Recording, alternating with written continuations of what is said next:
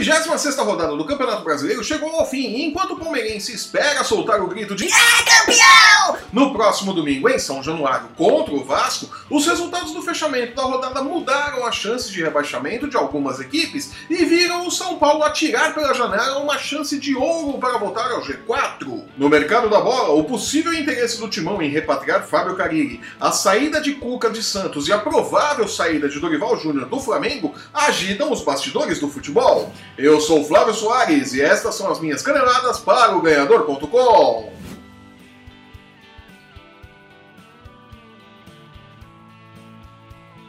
Enquanto que o título de campeão brasileiro parece apenas esperar pelo melhor momento para se dirigir ao Parque Antártica, Bom, acho que eu vou pra casa. o que pode acontecer neste domingo em São Januário no duelo contra o Vasco, as emoções do Brasileirão vão ficando com os duelos mais periféricos da tabela.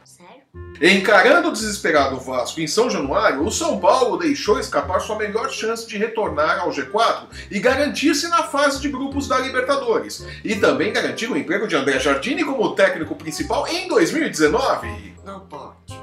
O Cruz Maltino venceu o jogo por 2 a 0, gols de André e Iago Pikachu, e reduziu de 22 para 4% as suas chances de ser rebaixado. Número igual do Fluminense, que perdeu por 2 a 0 para o Bahia, está a 6 rodadas sem vencer e nem marcar gols no Brasileirão, e foi de 1% de chances de queda para 4%, distante 4 pontos do Z4.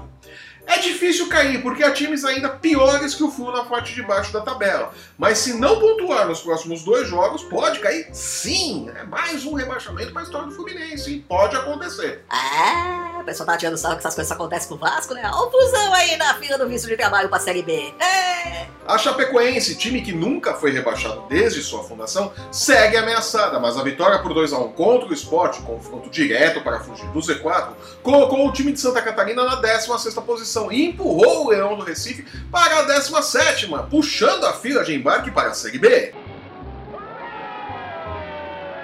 O Ceará também se deu bem e venceu o Paraná por 1 a 0 Pô, se não vencer o Paraná, vai querer vencer quem também, né? e também está a 4 pontos do Z4, que, porcentagens à parte, ainda pode ser frequentado por Corinthians, Fluminense, Vasco, o próprio Ceará, Chapecoense, Sport, América Mineiro e Vitória, todos com chances matemáticas de rebaixamento ainda.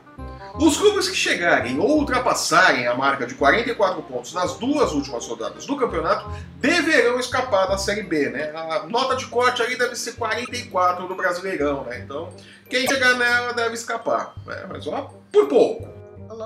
E com muita coisa definida em termos de título e Libertadores, o assunto que chamou a atenção dessa semana foi a dança dos técnicos. Isso porque Cuca anunciou que se afastará do futebol na próxima temporada para tratar de problemas de saúde. Com isso, o mercado se agitou, é claro, né? O que se prevê para o momento é que, a menos que conquiste o título de campeão brasileiro, Dorival Júnior não seguirá no Flamengo em 2019. Renato Gaúcho é o nome favorito dos candidatos a presidente do clube, mas a provável renovação dele com o Grêmio, que começa a pressioná-lo por uma definição, deve conduzir Abel Braga à Gávea.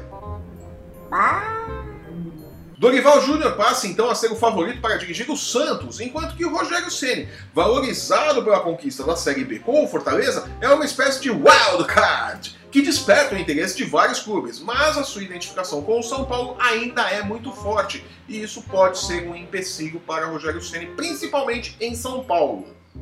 Jura? Com um trabalho muito fraco, Jair Ventura não está seguro no Corinthians, principalmente agora que surgiu na imprensa a informação de que o Timão tem interesse em repatriar Fábio Carilli. O técnico que brilhou no Alvinegro em 2017 está decepcionado com a estrutura que lhe foi oferecida pelo Al-Weda e pode sim retornar ao Brasil em 2019, né? Parece que ele não está tendo aí a estrutura que prometeram de análise tática, técnica, física dos jogadores, está tá meio cansado, aí tá meio irritado com o mundo árabe, né? Então, vamos ver, né? Mas, para isso, né, ou seja, para ele voltar para o Brasil, alguém vai ter que bancar a multa de 700 mil euros da rescisão do contrato dele, né? Um valor considerado alto para técnicos no Brasil, né? Dá aí uma coisa de 2 milhões de reais, pouco mais de 2 milhões de reais, né? É muita coisa, é muita coisa, né? E vamos combinar que o Fábio Carilli também não é assim um top de linha, né, cara? Ele fez um bom trabalho no Corinthians, tudo, mas foi o único trabalho que ele fez, né? Menos. You can't handle the truth. Mas, se quiser seguir adiante na contratação de Fábio Carilli, o Corinthians terá a concorrência de outros clubes. São Paulo, que está indeciso sobre a efetivação ou não de André Jardim e a derrota para o Vasco não ajudou em nada, né? O Fluminense, que não deverá seguir com Marcelo Oliveira, mas também não tem dinheiro em caixa. E o Atlético Mineiro, que troca de técnico como eu troco de meias e não descarta demitir o Evercup ao final da temporada. E até mesmo o Flamengo, que vê Carilli com bons olhos caso Abel Braga não venha, né? Todo esse pessoal aí pode querer pagar a multa do Fábio Carilli né, e trazê-lo de volta para o Brasil, né? Mas eu acho que não tem dinheiro em caixa para fazer isso é o Flamengo, né?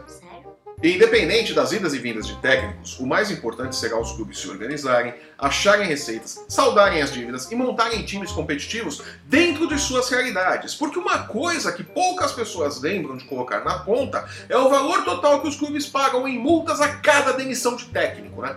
Em um futebol mal administrado como o nosso e com poucas receitas, isso pesa demais. Tanto quanto um impagável Itaquerão. É. Saldar aquela dívida lá. E com essa constatação do óbvio que os cartolas se recusam a enxergar, fico por aqui. Eu sou o Flávio Soares e essas foram as minhas caneladas para o ganhador.com. Acabou. Se você está assistindo esse programa pelo YouTube, aproveite, assine nosso canal, deixe seu joinha e veja nossos programas sobre NFL, UFC, basquete, MMA e os odds das casas de apostas para a quantidade de vezes que o nome Fábio Carilli aparecerá ligado a um clube brasileiro até o início da próxima temporada. É, vai começar! Siga o ganhador nas redes sensuais e não perca um lance do seu esporte favorito. Somos muito mais do que futebol, saudosa torcida. No post que acompanha este vídeo você encontra os links para seguir o ganhador no Facebook, no Instagram e no Twitter. Acesse o ganhador.com e não perca nossas dicas e palpites para os jogos da rodada nas principais competições esportivas do mundo. Eu volto na próxima terça-feira com o resumo da 37ª rodada do Brasileirão, o possível grito de campeão palmeirense e o status atualizado do vai e vem do Z4. Afinal de contas, quem além do Paraná dará entrada no vício de trabalho da Série B, não é? Até lá! Tchau.